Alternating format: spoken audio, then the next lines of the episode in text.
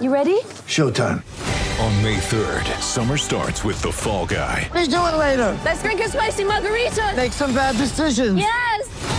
Audiences are falling in love with the most entertaining film of the year. Fall guy. Fall guy. Fall guy. That's what the poster said. See Ryan Gosling and Emily Blunt in the movie critics say exists to make you happy. Trying to make it out? Nope. Because I don't either. It's not what I'm into right now. What are you into? Talking. Yeah.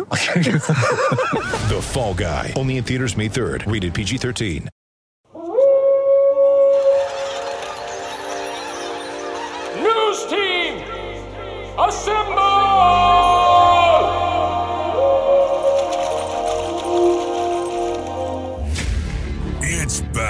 And bigger than ever. It's the unofficial 40 from Soonerscoop.com. Now, here's the entire Sooner Scoop crew Carrie, Josh, Eddie, and Bob. All right, welcome back, everybody. It is another edition of the unofficial 40 podcast from Soonerscoop.com. We welcome in the entire gang. Josh, uh, well, Eddie, I've just we Josh and I had a discussion about this. You have to introduce Josh now because apparently you can't say his last name. Uh, excuse me? Apparently you have problems Josh- saying his last name. Josh, Josh McCuistion. That is Bob Przybylo laughing hysterically in the background. Uh, Eddie Radosevich and Josh McCuistion joins us. I am Carey Murdock. And guys, I think I today, of all the days that we've done the podcast, I, I feel like Tom Hanks standing up on the top step of the dugout uh, in a league of their own saying, We're gonna win. Because I think we're gonna have a football season. It was very welcome news today. To uh, it today feels like the first official step towards the start of the process. And uh, you know, we're obviously recording this after the NCAA Division One Council has voted to approve voluntary athletic activities for football, men's basketball, and um, what's what's WBB? Women's basketball? Uh, Yeah. cares? Yes, WBB is winning. kidding. I know what that means. Uh, through June first and June thirtieth, and I mean it. It's I guess two things have to happen now, guys. Right? It's going to be what the Big Twelve conference does, and when they vote to allow students back onto campus, and then it goes to uh, the individual universities, and it kind of leaves Oklahoma specifically in what I think is kind of an interesting position. Uh, you know, with what Lincoln Riley has said, it as well as Joe Castiglione, and that uh, there is no hurry to get anybody back to campus. We're gonna win.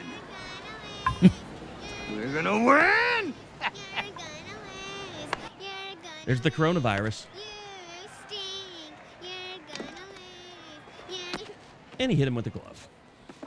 Stillwell Angel would be a perfect embodiment of the coronavirus. Just a Yeah. total punk ass. Just a bitch. Uh, yeah. I, two key things here. A, I'm willing to bet Eddie's never seen that movie, and B, that was the date I went. That was the movie I saw on my very first date when I was a kid. You mean I was like you 12, when you were going with someone? Yeah, like no, like, yeah, like the first time I went, like me and a girl went to a movie. We went to see A League of Their Own. I think mine was the movie Silver Bullet with Gary Busey Oh, and one of the Coreys. those that's a fair thing. Like there should be tests on that because the Coreys are wildly confusing to me. I can Well, never one's dead. straight. Cor- Yeah, and Corey one's not those- Feldman is dead, but Corey Right. Feldman. Corey, Corey Feldman Haim. is the one that should have died. And Corey Feldman's the one with that crazy doc that came out recently.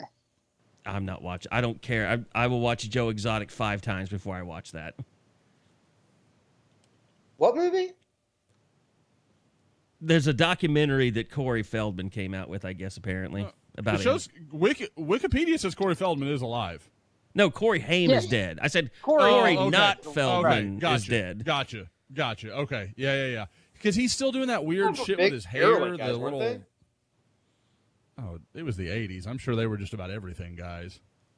Getting that smack? Oh, they were they were into pretty much everything. Yeah, heroin, coke, whatever. It was the '80s, like Josh said. Even Robert Downey Jr. was a junkie in the '80s. I was never older than eight in the '80s, and I got my hands on some good stuff. So you know, whatever. Oh, see, Eddie, you're not the only one with the checkered past. I don't have a checkered past. I, I, I don't think that I You have a checkered present? What? You have a checkered present? Is that what you're trying to say? Uh, not with doing smack or meth. Anyway, I don't know. anyway, Sometimes I kind of think that I should. anyway. Uh, by the way, a great job on the emergency pod, uh, Bob and Josh. I know there's a, a segment of the fans that are mad that Eddie and I are back, but that's fine. And that's some look. It's not something that we'll do every week, but after big news like that hits, that's definitely something we'll continue to do. Yeah, I mean, really, it's kind of up to the Sooners to produce days like that if they if they want more. Whenever whenever there's fireworks, we'll do one. You know what I mean? Yeah, Bob brings up a good point. If you're mad about no, not more recruiting podcasts, yell at the coaches. They need to land more five stars, and then boom, we'll have more podcasts. I mean, you know, that's it's a simple cycle. But to wrap, I mean, to, to go back uh, to to the weekend, which uh, welcome all you new subscribers. A really, really great turnout for signups over the weekend. We certainly appreciate that. Uh, make sure you hit up Josh at Soonerscoop.com if uh, you want to be a part of the Sooner Scoop community, and uh, he'll get you taken care of. But um, let's just recap it again, but in, as we move forward, because you know the NCAA has extended the uh, non, you know, the the no contact period for recruiting, uh, which means uh, it what is it till July thirty first that uh, you cannot It's have on campus visits June at this time. June 30th. June thirtieth. Okay. Yes. Okay. Although Lin- Lincoln expects it to go longer, was what he said last week.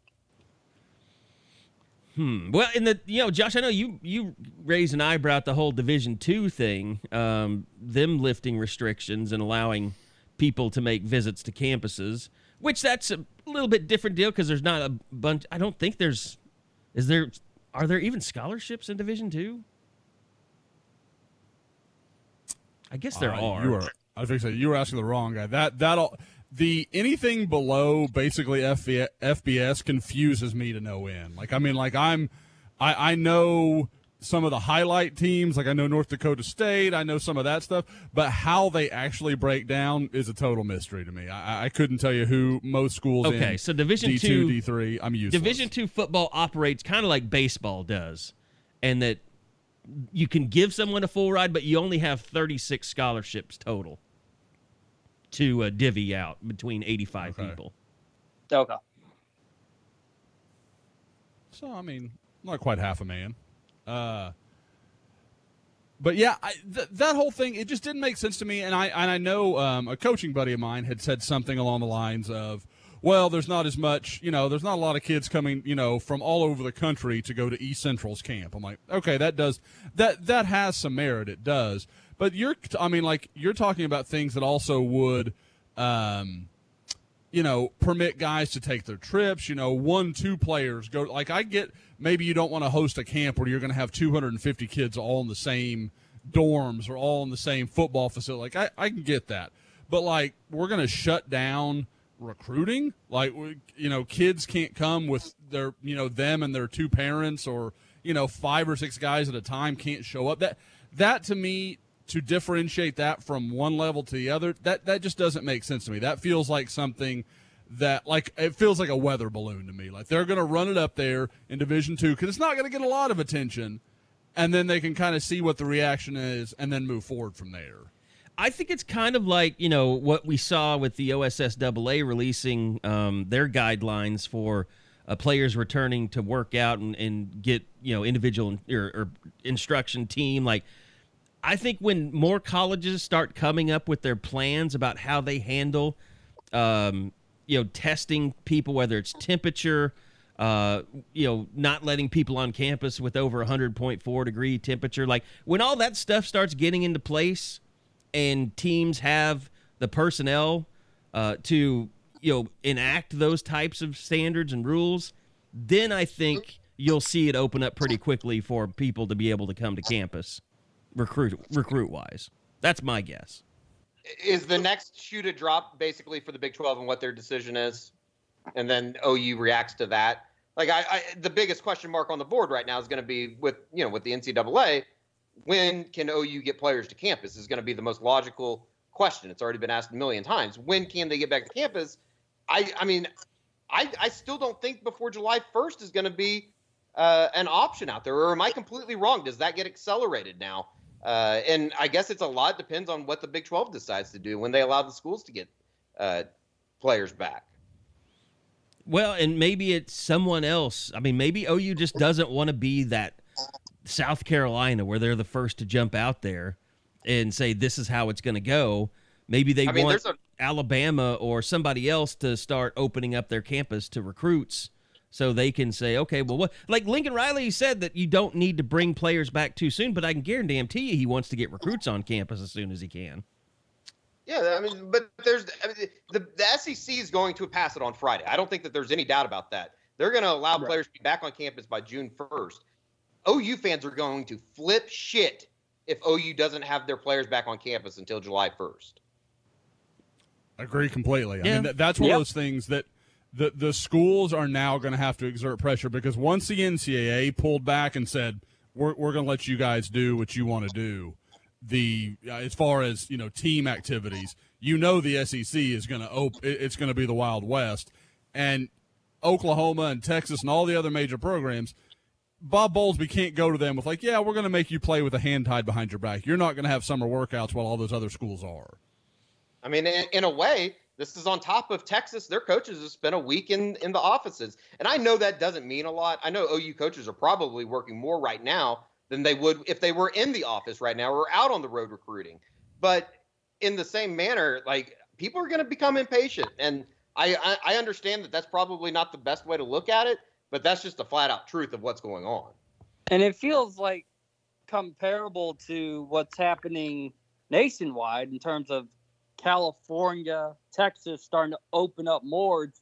Once you think about losing things, how quickly things can start changing. Once you start talking about having teams from California play in the state of Florida, or just when you start thinking about S- the SEC schools being on campus and you're not, the decisions they get altered very quickly.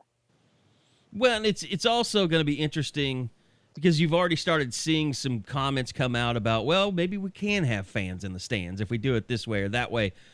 I just, you know, I really wonder how that's going to play. Is it it's almost like look, the customer is always right. I mean, I know that's something that we struggle with all the time because people want to tell us what to do because, you know, they pay money to to be on Sooner Scoop and they feel like they have that right. And a lot of times they do have that right, but sometimes, you know, it's just unreasonable. People are not going to like it when some people can get in a, a stadium and watch a game and they can't. Like you just can't make it to where you know all the suite holders can get in, but you know it, the the top donor levels are the only ones that are going to be the twenty to thirty thousand people that get to go to these games. Oh, Mr. Smith, it looks like you only donated twenty-five thousand last semester. I don't think you can come in today. We're we're already let uh, reached our allotment. I'm sorry about that. Maybe next week when Kansas comes to town. I, I just I don't understand why anybody acts surprised about this. Like that's that's the way this is going to work. Get your minds around it. Get ready for it. The stadiums are not going to be full, and the people that have given the most of the program are going to get preferential treatment. This is I don't know how this would surprise anyone. The pe- it, there is a obvious comparison to make for the people that are going to get mad about this, but I I am going to avoid that because I don't do politics on the podcast. But there is just a level of stupid that you just have to do away with. Like that's just accept that this is coming and that you're going to get to have football, but you may have to stay home and watch it instead. I uh, Jason, How- Jason How Kersey has. student section work? Oh God, that'll be Sorry. that'll be the one. That, that's Actually, you know what? This is their chance. This is the university's chance to pull a big fu to the students that haven't been showing up. I mean, We've re- we've reviewed tape of last year's home games, and you left at halftime. You will not be allowed in. Well, I mean, that's the one thing, you know, OU kind of made a little bit of a wave this morning when they announced that uh, everything's going digital as far as tickets go, which there is a wonderful thread going on the Twitter that I've, that Jason Kersey has pointed out to us where people are already bitching about that because they usually leave. One guy's like, I usually leave tickets underneath my mat for friends to pick up. How's that going to work? And the and the OU is like, sir, you just you can share them through the app. And then it turned into app my ass. That's got to be a troll. That guy's already Lot of- blocked me on Twitter. I'm gl- I'm I'm proud to say that. He's an idiot. So then the guy says, uh, "So what? A dead phone equals lost tickets?" Yeah, dead phone equals lost a lot of things. Yeah, that's a dead phone when you need Get it. at yourself an anchor. About That's like that's like saying, "Oh, so I hasn't come- can't fly on a plane if I lost my wallet?" No, you can't. Are you telling me I can't go to Europe without a passport? Oh, this is America. Well, you're not. You're leaving America, sir. but no, I mean the the. and look, I don't think that this was something that was going to happen regardless. It's been in the works, uh, but it does. You know, it makes you feel like, oh, well, they're announcing this revamp of the ticket system. Seems like they're preparing for us to go to games. I mean, I, think, that's how most are. People have think taken. it. Anybody that isn't right now is kind of stupid. But I don't expect fans to be in the stadium. I, I did not read the story yet, but anyone read about the the Buckeyes saying they think they could get twenty to thirty thousand? Oh, I think that was how, how I they think want that- to like block it off or mark it no, off. no. That was Bob. That's just Gene Smith running his mouth and doesn't know what he's talking about. I think that's basically what it is. It's May twentieth. Like I don't know how they can even expect to start the process of thinking that they're going to only allow twenty to thirty thousand fans in. It's just somebody running their mouth in a position of power, and then it gets spread across the internet like a wildfire because people have nothing else better to do than to rewrite it and to uh, plaster it all over and retweet it. Gotta and honestly. I'm so sick of this shit. Every day, Well- somebody says something. I've been fucking sick of it from the beginning, but I mean, like, I'm just numb to it now because Yeah. it's just what You're right. Eddie, you and I both railed on this a lot. I mean, I'm just, I'm so numb to it. I don't even care. We've Yeah. talked about these early alerts going the other way, you know, when they were canceling everything like four months out. And you're like, what, what are you doing this for? And I certainly get it from that perspective, but I don't know what data they lack or what they would need to know. Like, okay, this is feasible. This is not feasible. Like, I, I and again, I'm with Bob. I haven't read that story. I don't know exactly what Gene Smith said, but just on the broad strokes of 20 to 30,000 people, that sounds vaguely like what we've like what has been deemed po- you know like okay we can we can keep these people this distance they're going to be three people in a row instead of 10 people in a row i mean you're just doing simple math at that point it's not that complicated to figure that out. But obviously you've got to figure out how you're going to get everybody in so you don't have big lines and those sort of things. But within the stadium that part seems fairly straightforward. I think Sure. I, I and I I want I'm sure you know people there, there are plenty of smart people at OU Joe Castiglione Zach Selman uh you know that can figure this out. But like that's the other danger to me too. Like how many people are just gonna say like I would assume OU is going to give the people the option of either continuing to support the Sooner Club or getting a refund for their tickets. I don't know how that's gonna work but and I'm sure they don't know at this point but like if that to me is a danger too because then if you're an athletic department I just think of it from a business perspective like if you start letting in a third of your season ticket holders or do you tell them like okay you get this many games and you get this many like you can only come to 3 games but and then this person can come to 3 games and uh but if you do that the people that don't get tickets won't they want all their money back from the Sooner Club even their donations like how much money are you going to lose if you do it that way I would think there would be a lot of them, especially the ones that are, you know, basically paying through companies that probably can't afford it right now. yeah They're going to want something out of it. I let me. I, I should note too that Gene Smith did answer the million dollar question uh, during that same interview uh, session that players would not be wearing masks underneath their face masks on the field. Yeah, that's a weird story. That it's like, really? You're mean, gonna did someone you're gonna that was a thing no. There's a s- there, was- there- no. There's a Yeah, s- that's the thing. no. There's a story about how the NFL is working with like 3M to to have some type of a mask element under their helmets. Yeah, I read that. Look, that's not the dumbest thing that's come out today. The dumbest thing that's come out today is the governor of Pennsylvania being mad that Ben Roethlisberger got a haircut.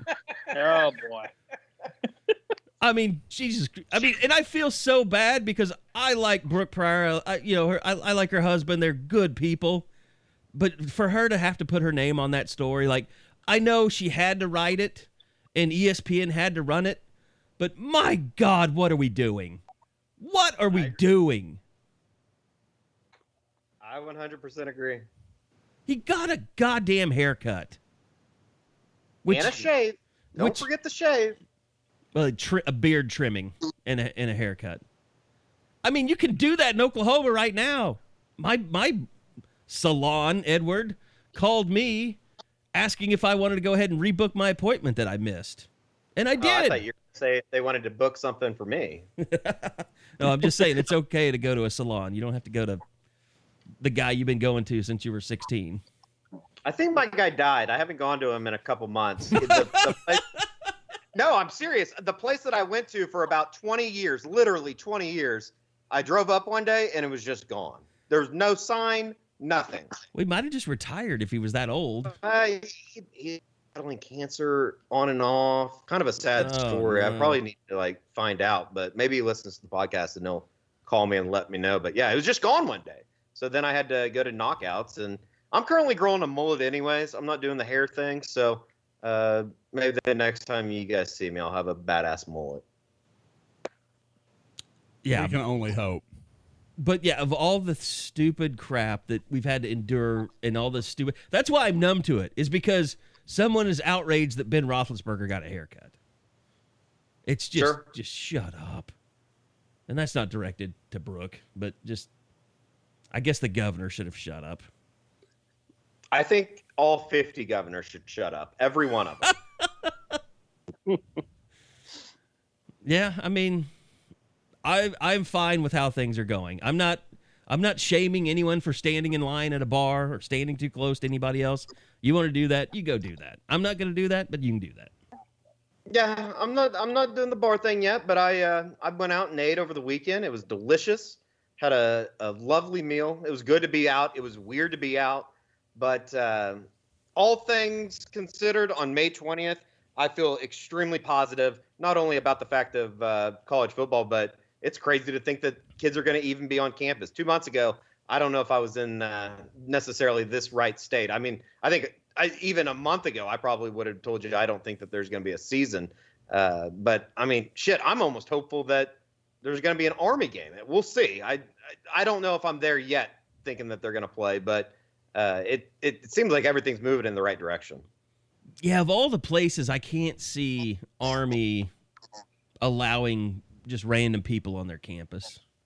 Yeah, that's a tough one. Now, I, I, you say that, Carrie, and they are having graduation next month.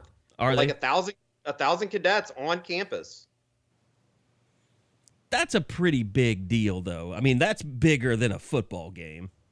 Oh no, I, I agree. I agree. I mean, you could argue that might But be shaking head graduation no. from art from the from the uh, the academy is probably top ten things that would happen in a year. Covering the third quarter against Army, Spencer Rattler, first Red star. That's not a.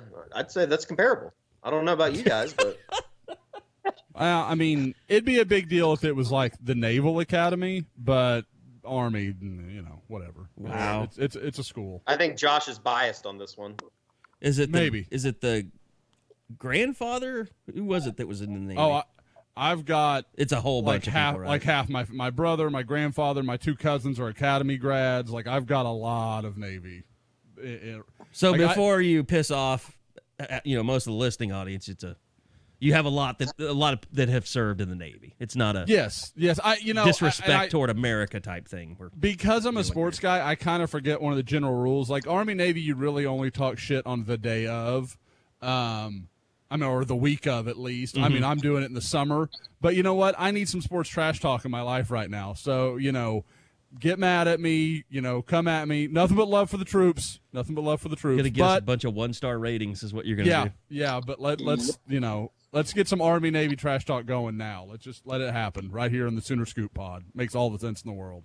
So we didn't we didn't uh, really rehash you know the weekend uh, and you know what came out. We started talking about kind of just recruits on campus and things like that. But uh, very notable that Mario Williams and Clayton Smith commit, and but also I think a little bit perplexing in that you know kids doing this without visiting. Uh, it's great, but at the same time, I think everyone wonders. Okay, when things do open back up, how how you know how much how mu- you know are there going to be like happy feet for people to take their visits and kind of will their recruiting process kind of reboot, if you will? I think to some degree you'll see that. I mean, I you know, I with Mario Williams, it makes sense to me because he's a Florida guy. I mean, they're just it, like Florida guys. Their recruiting tends to get a little crazy, just for a variety of reasons. But when you look around, I mean, he's not a guy that has been all over the country. I mean, like since November, I know of two unofficial visits he's taken one to Alabama and one to Florida. So it's not like he's gotten out all over the country. Now, might he use some of his official visits? Sure, that's possible. But at the same time, you would think any unofficial he's going to use would probably be to Oklahoma. So maybe Oklahoma gets two trips and everybody else gets one. I mean, whatever the case may be, I like where OU is in that situation. The one that's interesting to me is Clayton Smith. Um, I know Clayton told our guy, Sam Spiegelman, that he was, you know, he knew since like last June or July that he was going to go to Oklahoma. And, you know, there was all these things. I, that never really added up to what I was hearing. Um, I don't, and, and I certainly don't mean to say, oh, Clayton's, you know, lying. Or it's not that.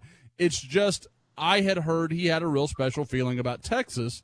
And I can't help but wonder that if Texas can get themselves together and look good on the field, does that let Texas kind of back in the door? I don't know. We'll see what happens because there are some that think Texas just kind of moved on from him. They think the the Derek Harris kid that Texas has committed from New Caney is a fairly comparable player, and Texas just said, okay, we need to use our scholarships elsewhere. I'm not sure which of those is the truth, but if it's not Texas, I think OU's fine on Clayton Smith. But I, if Texas wants to make a run and they play some good football this fall, that could get interesting. Mario Williams, like I said, I think he'd take some trips. But if Oklahoma can land Caleb Williams, I, I just struggle to think that's going to be a huge problem for them. I think they can hang on to him. But in general, yeah, there's going to be some chaos. All these commitments that came into all these schools, and you know, I include Oklahoma in that. There's going to be some movement and shakes. There's no doubt. And I think with OU, it won't be as bad just because you haven't seen that rash of where the heck did this come from type of commitments like you saw with USC and Tennessee and schools like like, like that where they had no business getting these guys that quickly when they had no previous uh, previous found uh, foundation with them, and that's where I think the Sooners, when you look at the commitments they've had during this period, you can go back before the pandemic and talk about the relationship that they were already building with them.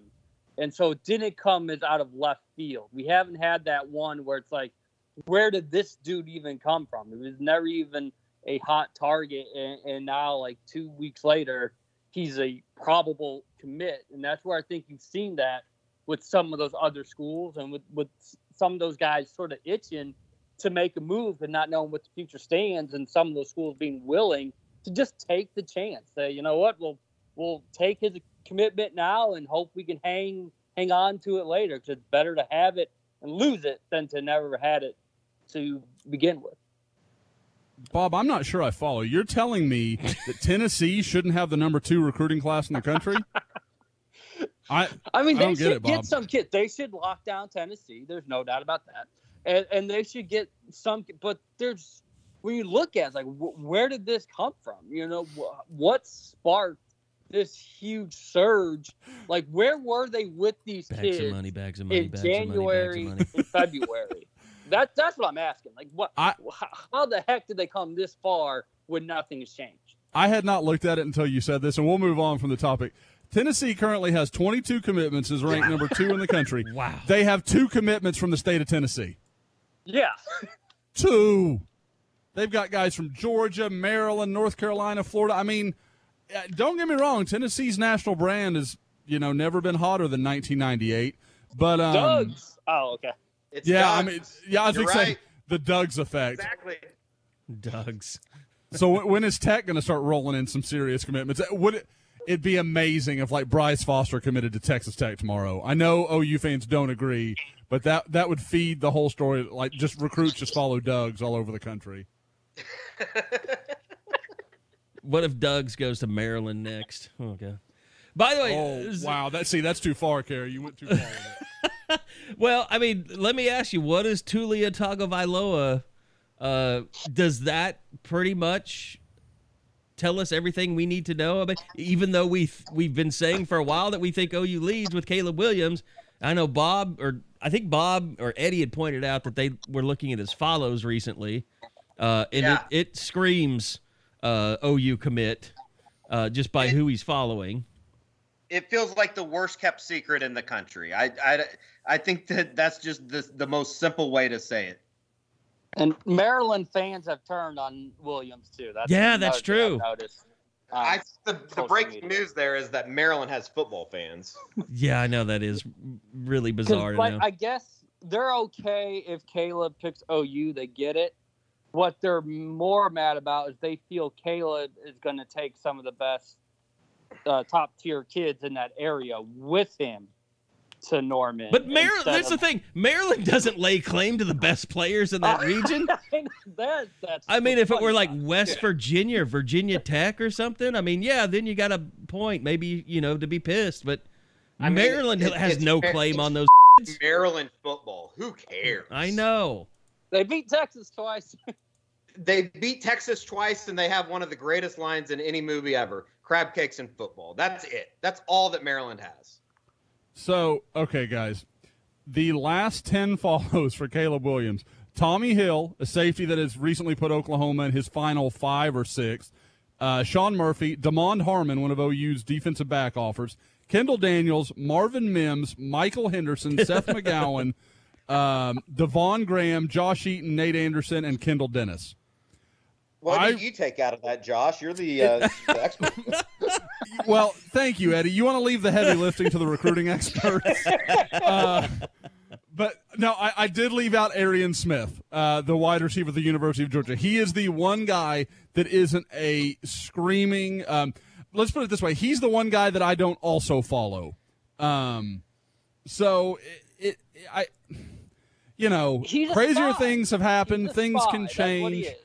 Oklahoma is in a very, very, very, very good spot with Caleb Williams. Um, I what's interesting to me at this point is we're hearing all this Fourth of July talk, and I, I think you know we've all heard some conversations this week that, that that's kind of what seems to be uh, kind of earmarked at this point. Does he really wait that long? If there is a chance to start, re, you know, if you start seeing other guys getting down to their final three, final two, does he want to run the risk of that guy might go somewhere else because he's not sure what I'm doing? Now, privately, I'm pretty sure Caleb Williams is not being as coy as he is publicly. I mean, and he, we, we, again, we've just discussed how coy he's being publicly. So, you know, privately, it may be even more clear. But what we know is, you know, high school kids know that, I, you know, I'm fickle, you're fickle, everybody does kind of their own thing are they really going to trust Caleb Williams? Like, I'm going to pick that school and then see what you do. I think it's pretty clear Mario Williams has that trust, but do, do a lot of other guys? We'll, we'll kind of have to see how that plays. Yeah, and I mean, we've all been saying like, you know, why why wait? Why? And I, you know, I I assume, and we all assumed it was kind of he's locked into his his uh, digest or his diary or whatever uh, that he's been doing, but yeah, I I just almost think the kid just like needs to come out there because it's it's to the point where no one's gonna be surprised. Like That's the thing. of- Like, uh, if he wanted to do July 4th and all that stuff, that's totally fine. And I think that's what the hot dog emoji has been about the entire time. Because what's more American than a hot dog on July 4th? But the way he's gone about it, because he's so active on social media, he hasn't left any room for interpretation. And he's I mean, like, if working he out just- with an if- OU if- football shirt on with other quarterbacks, and Yeah, like i- Yeah, this he isn't just Gunnar went Kiel. silent for like two, three weeks, then like okay, there's some drama, there's some intrigue, but the way he acts just makes you think like why? You know, I know you wanted to wait, but at this point, why? And people that would kind of want, like, oh, you know, why are you guys talking about the timeline?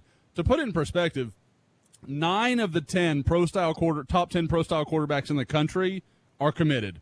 Seven of the top ten dual threat quarterbacks in the country are committed. Quarterbacks just commit early. I mean, some of these guys, uh, Sam Huard has been committed to Washington for almost two years now. Like, I mean, some of these guys have been committed for a really long time.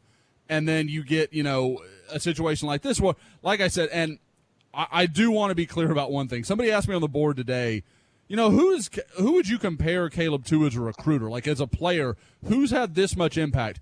I've never seen anything like this before. Never. what the stuff I'm hearing, I've never seen it before. I've never seen guys that I thought OU was a fringy top five, top six team for, to suddenly I'm hearing OU may get this guy. Is you, is there anything that you can put your finger on, Josh? Just as far as like, uh, my first reaction to that is like, why? Why now? I I'm just just reading the kind of the uh, the tea leaves or whatever you want to call it. It doesn't seem like Caleb Williams. Like I I guess he doesn't come across as like a Baker Mayfield personality more so. Uh, do, you- do you get what I'm saying though? Like like what is it about Caleb Williams that everybody is attracted to? We always heard that about Buki, and I think that you know we kind of know why he has a great personality, just a good guy to be around. What is it about Caleb Williams that everybody is so infatuated? I think he is. I, I think he's very likable. I, th- I think he comes across, and I think he's very. He's very for a guy his age, very organized and very much understands what the plan is. Like this is what I'm going to do. This is how I'm going to do it. There's not the. A lot of young guys. I mean, guys. You know, we were all there. Like you're just kind of going from day to day. He's clearly got a plan. I mean, you look at his follows. I mean, he is befriending other recruits, not just in his class in 2022. Like he knows it's not just my class that has to be good. Wherever I go, I've got to build up the roster all the way around me if I want to win national titles and set myself up for the NFL draft and do all the things that I want to do. He has a very clear image of that, and I think he's a guy that has grown up. You know, his dad. Um, runs a training facility or is I, I don't know if he runs it. I think he's the part owner in a training facility in the DC area and so he's got a lot of connections through that and I also think some of it is just pure movement. He is constantly talking to somebody, DMing somebody, finding somebody new to talk to. Like there are I mean like as you watch a guy you know, like maybe he'll pick up offers from OU and LSU in a couple days. All of a sudden, Caleb Williams is following the guy, and you know he's talking to him. So when you add that into guys, one of the top five players in the entire country, and kind of everybody knows who he is, it gets easier to recruit. But I, I mean, you could say that of a lot of guys that don't have this impact. I mean, that, that didn't connect with guys on this level. Um, I, I I think it's pretty clear, and I, you know, I will completely own that I've not had the chance to talk to him. Maybe we should bring Adam Friedman on to kind of have that conversation. But I, it's clear he's a very engaging guy and very, you know, guys connect to him. Like we, you know, we haven't really gotten into it, but the Emeka Egbuka kid that had OU in his Final Four last week is kind of one of the guys I was talking about. Did not seem like OU had any chance there, and since Williams has gotten involved, I mean, they've been open there talking to each other. All of a sudden, Oklahoma is climbing the charts quickly on him. Yeah, with Josh, we talk about Emeka, and then if you want to talk more about Tristan Lee, I know that's another one that's been pretty fascinating to watch. Yeah, with Egbuka, I mean, we've got, uh, you know, I've got Oklahoma. It's been up since early this morning. Um, they're, uh, you know, for those that aren't members, it's just kind of a midweek, kind of scoopish type feature where we just go over some of the stuff that's happening in the middle of the week that kind of can't wait for scoop. Um, I don't want to go into too much of it, but I mean, there's no question. Like I said, oh, he, he last week, uh, Egbuka, who is the number one receiver in the country, he's number 11 overall. Uh, you know, regardless of position, uh, with Mario Williams right behind him at number 12. So I mean, that kind of gives you some perspective on who this guy is, and to me, is a dead ringer for CeeDee Lamb. I, I've rarely seen two players that remind me more of each other than Egbuka and CeeDee. They are mirror images of each other to my to my eyes. So it, it I, you know, uh, again to give some perspective here, he listed a t- uh, final four late last week. I think it was Friday. Um, Friday afternoon, yes. yeah, it was. Yeah, that's right. It was after the Mario Williams announcement. So, or, uh, yeah, the Mario Williams announcement. So he had Washington, the hometown team. It's a Seattle area guy. Uh, then he had Oklahoma, Clemson, and Ohio State. Well, for months, Ohio State has been the perceived leader. There's been no question that's where he was going to go. Uh, Ohio State's done a nice job recruiting in Seattle in recent years, including landing another, uh, you know, rivals 100 receiver just from there last year, uh, a kid named Gee Scott. So Oklahoma really felt like almost the outsider on this deal because Clemson had been involved for a lot longer. They were thought to be in there. Obviously, Washington, he's got a connection to. Oklahoma almost felt like the throwaway school, but talking to some people this week, he has some people that know him well are talking like Oklahoma might be the choice if it was today. I mean, that that's crazy how much that's changed in just a few weeks. And that's what scares you is because does that hold up? Does that last over months and months when he may wait a while to make his decision? We'll see. We don't know that answer. But he also has Oklahoma in his top four and has never been to campus before. So there's a lot they can do there. Uh, the other is Tristan Lee, the big offensive tackle from Virginia. His his connection to Caleb Williams is a little easier to understand. They're regional. They've run into each other at camps. They know each other somewhat.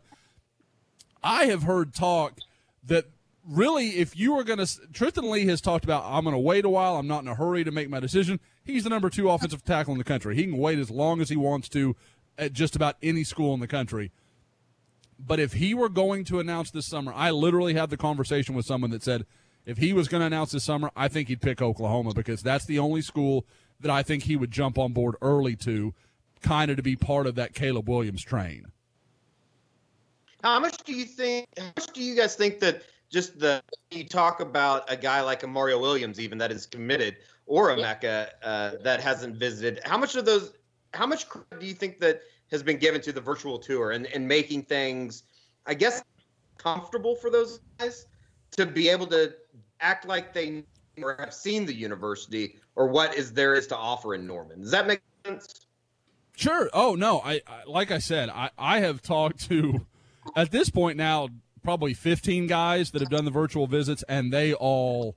I mean, it, there, there's literally I've not heard one guy that wasn't like that's that's the best one I've ever done. Like I mean, because a lot of these guys have done half a dozen of these or more by now, and every single guy is like that is amazing what Oklahoma's doing. Like I, feel like I know the campus. I've seen everything I could want to see. Uh, you know they, and I mean you know guys are absolutely like I still want to go and check it out, but there is absolutely this feeling that if if I went to campus, it would just be confirming what I already know. Like it's not a oh, I'm kind of going in there blind. Like they feel like they've seen it and now they just want to experience it. I would follow up on that by saying that I heard that on Mario Williams' virtual visit, uh, it included Lincoln Riley wearing a baseball jersey and or uniform. I don't know if there was a bottom on it, but uh, I know Zach Heffley has God, been I a hope he huge was part wearing of that bottoms. as far as the video part. Are you thinking he was just in a jock strap, Eddie? Well, that's what I've envisioned. That's kind of what I've had in my mind for the last week. But I mean, who knows? I, I, you know, I can't say that I've heard the jockstrap thing. That is news to me, Eddie. I, I'll, I'll have to get to the, the. Well, I was going to say the bottom of that, but I don't want to go. No, there. I, I'm kidding about the jockstrap. That was in a fantasy, but uh, I have heard that shit has been awesome. The way that they've been able to present that to students. Yeah. Um, what I would say, and you know, and I, I kind of mentioned it with the Mario Williams. We did the emergency podcast, but it's not just Mario Williams and baseball. Bryce Foster, the track team, has played a huge role in Oklahoma's run at Bryce Foster. They, they're that staff, uh, you know, obviously with the new the new coaches being moved from interim to full time, there is a lot there that they have done to help Oklahoma. You know, talking to Bryce himself, he told me last week. He goes, "There are other staffs I've talked to a couple of times. Their track their track groups." He goes, "I talk to them almost as much as I talk to the football staff." So Oklahoma is doing a really good job putting a concerted effort together for these multi-sport athletes. It, it's kind of interesting too because that's not something that I necessarily like. Even going into the high school ranks, and uh, I, I'll put up a Q and A that I had with uh, Skip Johnson this morning. Like you even go into the high school ranks, and you'll have coaches battling for guys. So to see that happen at the college level is a little bit unique in a way. Uh, absolutely. I mean, like y- you see all the time, whether it's you know, and, and there's two ways. You'll see guys that are like, "Well, we need you to focus on basketball," and then you see the coaches that are like, "Oh, this guy was a multi-sport athlete, and you know, Michael Jordan played football in in high school," you know, that kind of thing. So you get two very different sides to that argument. But in college, I mean, it's that's going to be tough, you know. And I've talked to Bryce Foster about, you know, how he would work that out, and he even mentioned, you know, maybe my first year I wouldn't do it, or you know, what like there, there's some there's some hills they would have to climb to kind of make it work. Um, but I mean, I, it's clear both programs are more than willing to try to get guys this talented on campus. Well, there there hasn't been a whole lot of that. You had uh, Kevin Bookout, that was a world class discus thrower, wasn't it? Um, and like he, he I mean, he kind of had to wait for his basketball career to get over so he could really focus on that. And he, you know, I think he had that injury, that shoulder injury that kind of set him back too. But yeah, it's just tough for everybody. I mean, it's it's it was Cody Thomas was clearly not the Cody Thomas and uh, that you know that he was, and there was a really good article in the Athletic talking about kind of his. This was about a month and a half ago or so, uh, just talking about how difficult that was for him trying to do both. And we know Kyler was kind of up and down a little bit, and heck, go back to Brandon Jones. He he really had a tough time with it, um, trying to play it's, both. It's, it's kind of going to be funny looking back on it, but I don't think that and somebody even mentioned this on the message board. Uh, I think it was today even. I don't think that we credit Kyler Murray enough with what he was able to pull off in about a, I don't know, let's call it a 400 day span there, as far as going back and forth from OU, from football to baseball, and then you know competing through the spring, it, and and even excelling to an extent on the baseball field as much as he did. I don't think people realize like how long the layoff was for him since he had played high school baseball, and then for the way that he was able to perform on the football field. Like I just, I, we'll look back on it in 20 years, I think, and marvel at it even more so than we do now. Yeah, I mean, it was, it, it I, and I think that the thing that you know it, it kind of sucks is that he was backed up against Baker, um, and he he did play the one year, but I don't know, I I, I almost think after one year, like Kyler's going to be the one that has the better pro career than Baker, even though Baker could be great. I mean, yeah, it, I mean, the way Murray's ability to throw the deep ball, and I know that it's kind of the sexy thing to talk about because I saw a video today, so it's right in the front of my brain, or is it in the back of the brain? Either or. he can throw the shit out of the ball. There is no doubt about that. I don't think I even realized how well Kyler throws the deep ball. Yeah, and that was the thing about you know Hurts. It was like he at least wasn't embarrassing with his velocity uh, or, or how he threw the football, but he wasn't Kyler or Baker. That is the most glowing compliment Jalen Hurts has gotten. Yes, in quite some finally, time. we gave Jalen Hurts a compliment. And the quote was, "He wasn't embarrassing." Let's change subjects then. That's too much positivity. Eh, we're done here. By the way, Josh, anything other major? By the way, I want to congratulate you.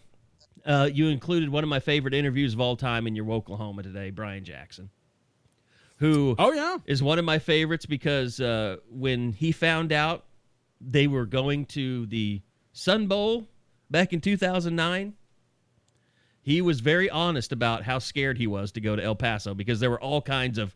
It was like it was like Breaking Bad, you know, heads on turtles back in those days. The cartel was really like coming across the border and doing hits and shit. I mean, it was insane at that period, and it's probably I don't know how it is now. Uh, but even Eddie was a little afraid of being around the border at times back in those days. But he basically was like, he just said, "Yeah, I'm kind of scared shitless to go to El Paso of all the stuff I've heard." I've survived Yeah, you- COVID. I, I'll I'll face anything. you, it's COVID's not over. Oh, it's No, over, no. He's man. I don't decommitted from COVID. Serious, I don't know Hey, Eddie opted We out. won. Decommitted. Eddie opted out. We, brother, we won. It's over. Fine. I expect you to be standing in line at Logie's tomorrow night. I don't. I didn't go that far. I wouldn't say that. You gonna hit sugars? Okay. Maybe. Well, that's just for the name, image, and likeness. Joke.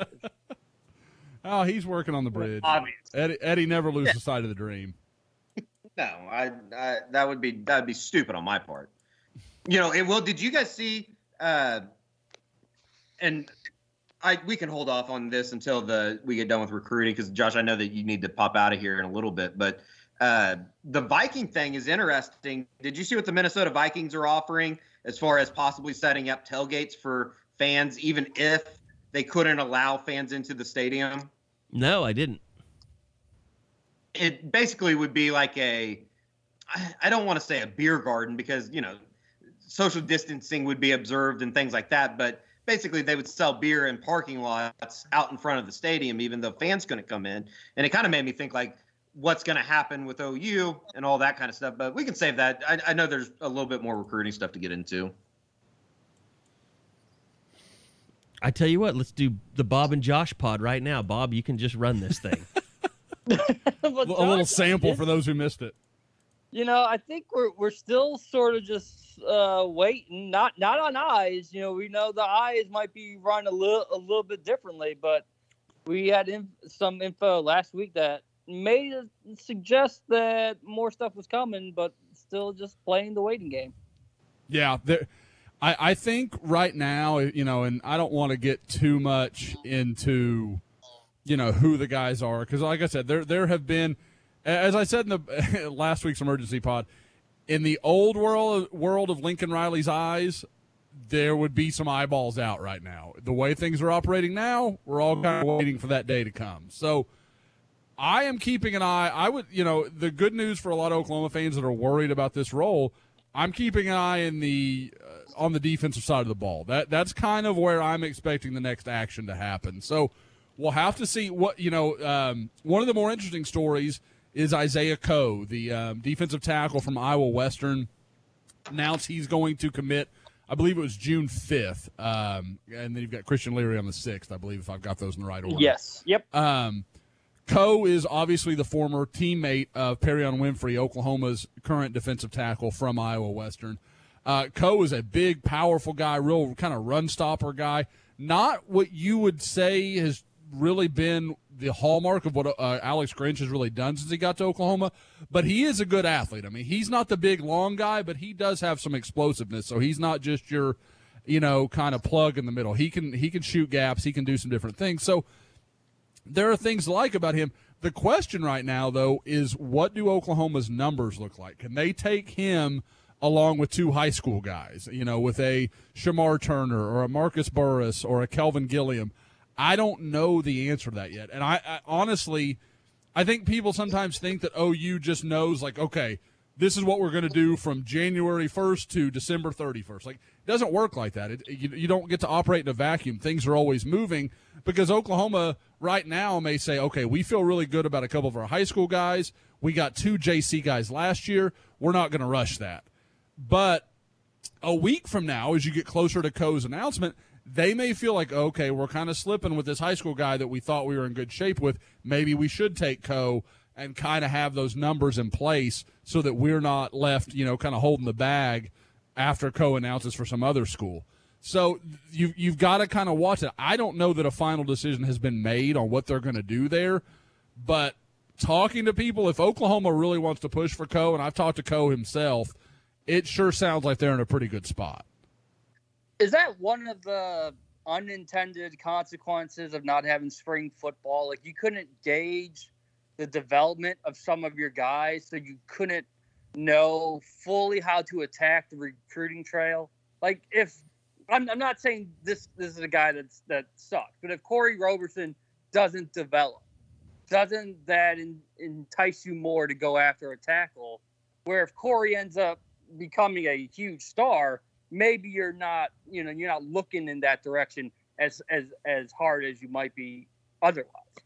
Oh, I think that's a great point, and I think it goes both ways, Bob. Yeah, like you got a guy like Corey Roberson that you don't get to know where he really is, and on the flip side, maybe you're not sure if okay, we're willing to, you know, we thought going into the spring, Shemar Turner's a guy we'd wait the whole time on. But maybe in the you know in a perfect world, you had gotten to go to all the spring practices of Calvin Gilliam and Marcus Burris, and one of those guys really came along, and you said, you know what, we we'll take him, and we're not going to worry about waiting for Shemar Turner or whatever else we feel like we want to do. We know we like him enough. So that is, I mean, you're having to play. They're having to assume a lot of things based on information they would normally have, but just don't right now. What do you make of the Shemar Turner situation, Josh? It's really interesting. Uh, He's one of those guys like a, lot, you know, the Tristan Lee stuff or the uh, Emeka Egbuka stuff. There's no doubt like what direction that's heading. Everybody I talk to, it's the same story. Oklahoma is making a positive move. You started hearing the same stuff with Shemar Turner early this week, kind of late last week. And that's all I heard. And then last night I had a conversation with someone who had spoken to him.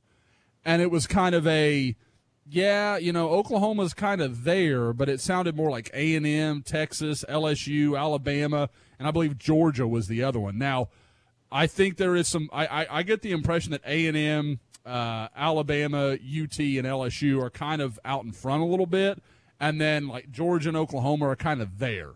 Now, that's one person. That doesn't make it that way. That doesn't, you know, you don't know what the context of the conversation was exactly, but it is someone I trust. And so it, it gets really interesting to see um, just how that might play out. So I, I, I think Oklahoma has made a good move for him. I don't know if it's going to be enough, especially with a lot of rumors that he is starting to think about making a decision earlier than maybe he had originally planned to. I'm uh I'm concerned for Lincoln Riley. Just seem you know he's been hurt now. The emoji change in emoji procedure. Just you know, Eddie, you have any Jansen's feelings on up, that? You- You, man. missed last Are week. we officially are we officially saying that that is the new thing? Is that is that set in stone according to uh, the recruiting guys? I I mean, it was a good indication Friday because remember in the past when there's been a kid that said I'm going to announce at this certain time, Lincoln has made sure to never put eyes out as to not ruin the kid's moment. And in both cases, he put the eyes out for Mario and Clayton just minutes or just moments before they went public. And I mean, there's still two out there. his heart's Going still back to the heal. His ways. his heart's still healing, Eddie. you know, March 1st and March 22nd are still out there, and I think they're still legitimately out there. Not like guys that we think are going to that have de decommitted and are about to go with another program. But the way he might do it from now on just sounds like when you give him the silent, that's good, that's great, and maybe that leads to the the fire emoji or something that he had last Tuesday. But in terms of the actual eyes, it, it, that's not going to happen as early as it as it used to, and you know, to kind of keep us on our toes too. I mean, we're we're going to have to actually do our job again instead of just waiting for eyes and then going backward and trying to figure it out. I think I think we... it'd be really badass if he came out with his own emoji. Like, do away with everything that's already been done. just They get to, with like, Twitter. a Lincoln Riley emoji that he could send out there. Maybe with like, uh, like maybe him smoking a cigarette, like a, uh, a uh, what would be what would that be like the, if if if, if he was like a black figure. And it was around What? surrounded by what? What would that be called? What? I, what am I thinking of? Somebody help me! Here. I think that's Lincoln called Riley's be blackface. black? I, silhouette. a Oh, it's, it's called cultural silhouette. appropriation. Eddie. Yes. Oh, Way to go, Tropic Lincoln Riley Thunder. Smoking a, ci- a c- like a silhouette of Lincoln Riley smoking a cigarette out of Sugars or like 747 or Logies. That'd be pretty badass if that was like his next eyeball emoji. But he, What do you mean, you people, Eddie? Yeah, what do you mean? I don't know. What did I say? I blacked out. I think if we ever see Lincoln Riley in person again, I will. I'll, I'll maybe I should go out and get him something from the Jane Seymour Open Heart collection. Just give it to him. like a uh, a re-welcoming gift. Yeah, like will. just open your heart to to new experiences, Lincoln. We've all been burned. You can come back from this. I don't even know what Jane Seymour says in that commercial, but I know it's funny. Considering she was Kitty Cat. She. That's two wrong Wedding in that movie. Crasher uh, Yeah, in one pod. How about that? one pod for and two wedding crasher moments. What was the other one? I missed it. Crab Crab cakes cakes and and Oh, yeah. Oh, yeah. yeah. I almost forget that's part of the movie. It's such a common GIF now. I'm like, you just see it. GIF. Like, is it? I man, mm, that's It's one of those. I will not. on. I will not. Uh, on my watch, I will not allow GIF to be used. I'm sorry. No, like I, I want. I'm one of those people. Like I want to say things the way they're supposed to be said. I can't keep it straight in my head. The Like, I just- inventor I- of the GIF says it's GIF, but you know what? Screw him. Nope, it's GIF. Yeah, I only recognize GIF. GIF just is a black. GIF so is in my I just said pantry. was just a. It's a black hole. You don't even. You don't even hear the word. no, it, it, it it's mini trigger. I'll admit, I just don't like it. I don't like GIF. That's Fair. peanut butter. um, God, I mean, I. It's just been so crazy. I mean, just with recruiting and you know a lot of interest and things like that, and now it does seem like we're starting to get more and more coming in on reopening and you know it's going to be interesting seeing the golf stuff this weekend.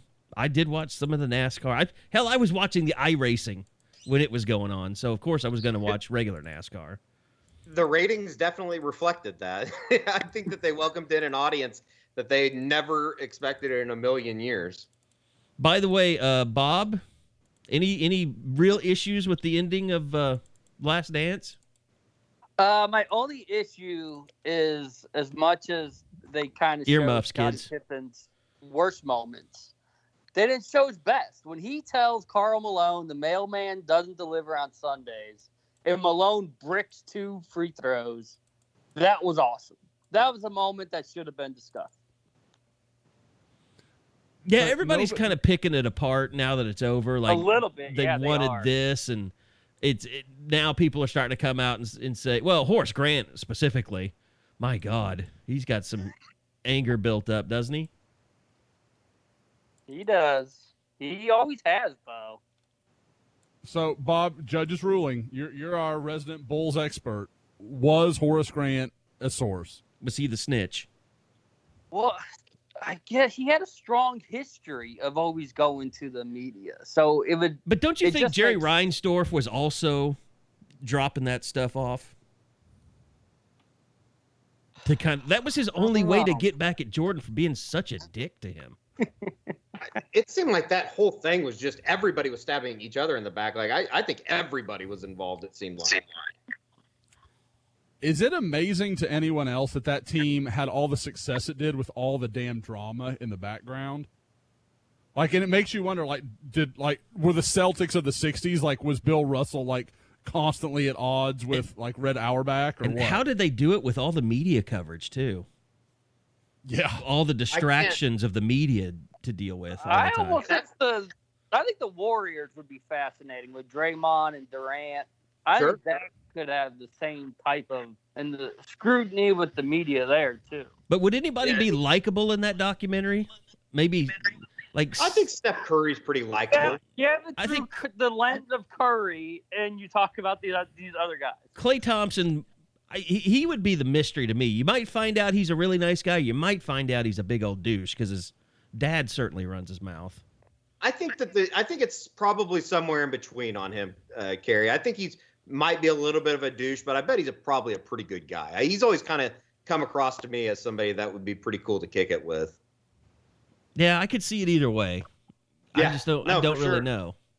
That's the one thing that I just kept thinking about, even through maybe all ten episodes. Like the way that that team worked and the way that just everything was back then. Seeing how it would be in 2020 is just it, it, it. I don't think it could have happened. I guess that's probably my final answer. I don't think that it could have happened the way that it did. Like, I don't think that they would have been able to coexist with as much uh, toxicity that was in that locker room in 2020. That's all people would talk about. Let is, me let me ask you guys this. said this. Michael Jordan said this, or whatever. Yeah, yeah, and it was always constantly, can you comment on this comment about you or that somebody else said or whatever? Let me ask you guys this: If there is a period of OU football, it doesn't have to be Stoops, but if there's a period of OU football you would love to see a ten-part documentary on that covered, you know, years, if you will, or a season. It could be one season, whatever. It wouldn't have to be ten parts, but like, what would that period know you football be? Oh man, anything that involves Barry Switzer, I don't know about you guys, but that would be just probably because I wasn't mostly alive for any of it. I would love to go back to the mid '80s and see what that thing was like. I, what, what do you guys think? Yeah, I, I would have to think if you're talking that era from like 78 to 86, or maybe maybe not even that long, like maybe like 81 to 88, like where it kind of looked like he was in trouble. Look, if you came took, back, yeah, if you had took the Bosworth, the, the whole thing. If you started with Troy Aikman arriving at the University of Oklahoma and finished with Barry Switzer retiring, forced retiring, that'd be. I think that might be the best document because you'd have the Boz, you'd have Jamelle Holieway taking over for Aikman. You're winning a national championship. Uh, you have the the the gun, the Uzi, Buster Rhymes. Uh, what's his name? P- P- Jerry Parks. Uh, all that stuff. It'd be a sad way to end a documentary, but I think that might be the best, most gripping era of OU football. You couldn't go ten episodes, but Schnellenberger, I would Oh. love to, to watch. Not ten episodes worth of of that. in What if you just did it like the post? You did a post Switzer football where you had like you wrap up to the end of Gibbs, then you have the hiring of Schnellenberger, the one year disaster, on into Blake, and just because there's got to be some. If you were a fly on the wall, you had to see some just ridiculous stuff during the John Blake era. the four year run of Schnellenberger and would- I Blake mean, you could be amazing. You'd be talking to guys like Rex Ryan. I mean, that would be. I bet there would be some pretty good juice in there. Well, you know, you know, uh, well, Dick Winder's gone. He's he's passed away. Um, but oh, what's his name? Quarterback guy. Why am I forgetting Oh, his name? Joe Dickinson. Joe Joe Dickinson. Dickinson? He would be a fascinating character. And the whole the whole Steve Owens to Joe Castiglione transfer of power would be kind of interesting. to be honest, that's a time period that I think a lot of people would just rather forget. Yeah, I don't know they- I don't need a documentary about that. I can understand Yeah, that. it, it would be like a bunch of o, like OSU and Texas fans just watching the train wreck that was Oklahoma for those four years. Well, what I'm saying, yeah, but that would be it. Wouldn't be so OU fan centric, but I think it would be more gripping to people outside of Oklahoma, just to see that that don't know OU as anything except the national title contender. shit, it'd be a lot of the the recruits that they're going out and trying to recruit now, and current players that just weren't alive for any of that. It'd be all of them. yeah, them. nowadays they weren't even live for the national championship. Oh yeah, I remember You like my first, one of my first old moments was when I realized that the kids that OU was recruiting, that more specifically Josh Heupel was recruiting, didn't even know that he played at OU. Yeah, I could see that.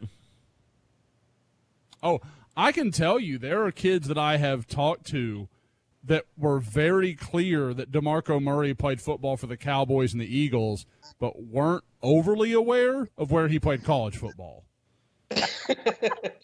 Well, I mean, you think about it. I mean, I mean, they were eight. Yeah, he, know? he was Yeah. he was a great player for Oklahoma. Helped Kevin Wilson basically revolutionize offense. And oh, here we go. Here we eh, go. And no, no, no, no. I'm just saying. But he he probably is more known just in his career for what he did with the Cowboys and how good he was there. Like that were those were his best years as a football player because he was he just traded time with Chris Brown so much. It drove us all crazy. Yeah. Um. All right. Well, that's going to do it. Josh has got to get out of here, and uh, I think we've gotten uh, most everything that we needed to get uh, out there today. I did finish watching The Boys on Amazon. I can highly recommend that. That's very good. So, uh, A lot of fun. You've seen it, Josh? Yep, I watched it. Don't you think? it. Isn't it weird how much the more you watch that Homelander, you start to think that's uh, uh, what's his name, Cooper. Um,